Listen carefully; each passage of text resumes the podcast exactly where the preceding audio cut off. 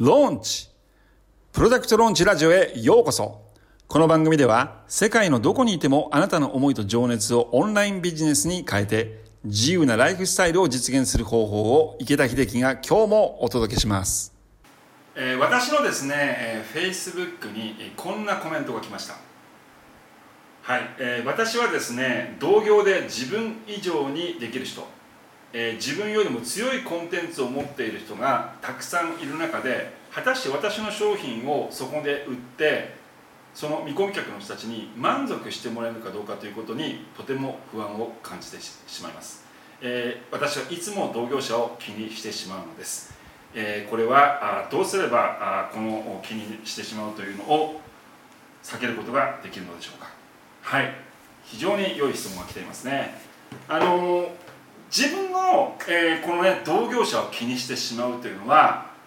おそらくほとんどの人がですね、えー、自分と同じ市場にいる人たちで他にやっている人の他にやっている人たちのことが気になっているはずなんですね。これは誰でも同業者というのは意識するわけですよ。これはあのもしあなたが今このビデオを見ているあなたが、えー、何かのね市場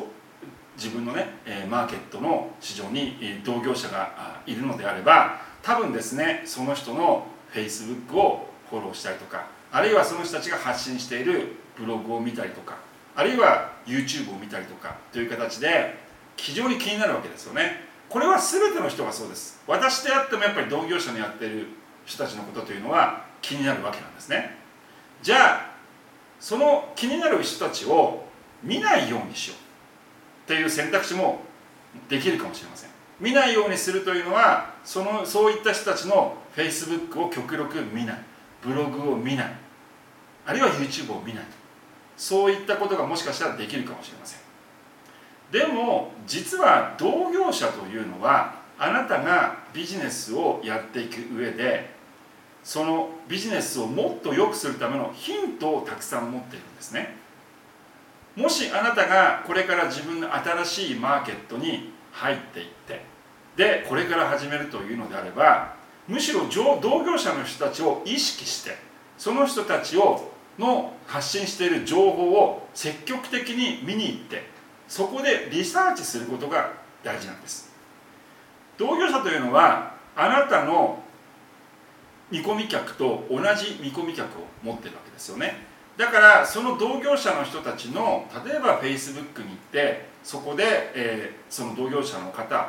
をフォローしているファンの方々がコメントをしていたら、そういったコメントを見る。どんなコメントをしているのか。あるいは YouTube だったら YouTube のコメントを見て、その同業者の人のファンの人がどんなコメントをしているのか。それをチェックすることによってリサーチをすることができるわけです。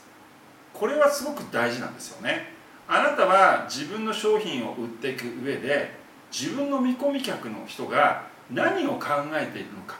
彼らがどんな言葉を使うのかということを知っておく必要があります。もしあなたがですねこれから始めて、で同業者の人たちをじゃあ一切チェックしない、すごくやっぱりそういう人たちを見てると、自分が何か自分の商品が劣っているように見えてしまって見たくないという形で、そこを避けてしまったら、あなたが商品を売るためのヒントというのを、そのたくさんそこにそのヒントがあるのに、そのヒントを避けてしまったら非常にもったいないわけです。だからまず同業者を積極的にチェックすることによって、これはあなたのプラスになるということ。そしてもう一つ、たとえあなたの同業者の方があなたよりも先にビジネスをやっていたとしても、あなたにはあなたの個性があるわけです。その同業者がやってないことは何なのか、それをチェックすることはとても大事です。その同業者がやってないこと、例えばマーケットマーケットで、例えばそのじゃあ英語、例えば例にとりましょ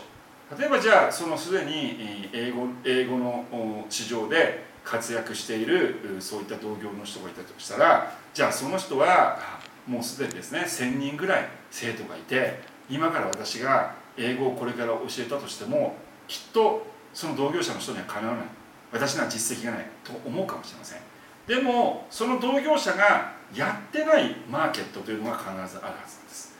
例えばそのニッチ市場をブレイクダウン、要はその英語という大きいマーケットの中にも、例えばこれから海外出張に行くビジネスマンが発音をもっと良くしたいっていうふうに悩んでいる、そういった人もいるかもしれません。あるいは自分の子供がこれから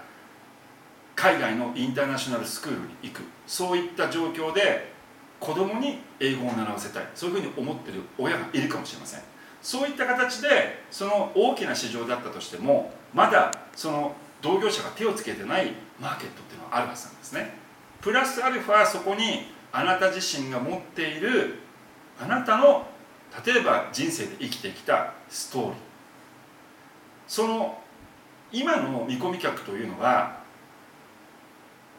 物を買うのではなくて人を買ってるんですね。あなそれ も, もしあなたが何かの商品を売ろうとしている場合は、あなたという人間に対してお金を払ってるんです。だからもしあなたが魅力的な人間で、その見込み客にとって魅力的な人間で、そしてさらにその見込み客の求めているものを適切に、もしあなたが価値提供していくことができれば、あなたはその人の信頼を得て、そしてファンを得て、最終的にはそこであなたの商品をたくさん買ってくれるファンを増やすことができるわけです。だからたとえ同業者がいたとしても、あなたはその同業者をリサーチ対象として、そこから情報を取得することができる。そしてその同業者をリサーチすることで、その同業がやってない新しい市場を見つけて、そこで新しいビジネスチャンスをつかむことができるわけです。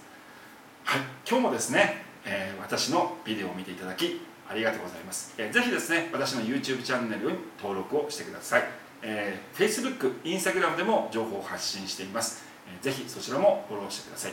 それでは次回の動画でお会いしましょう。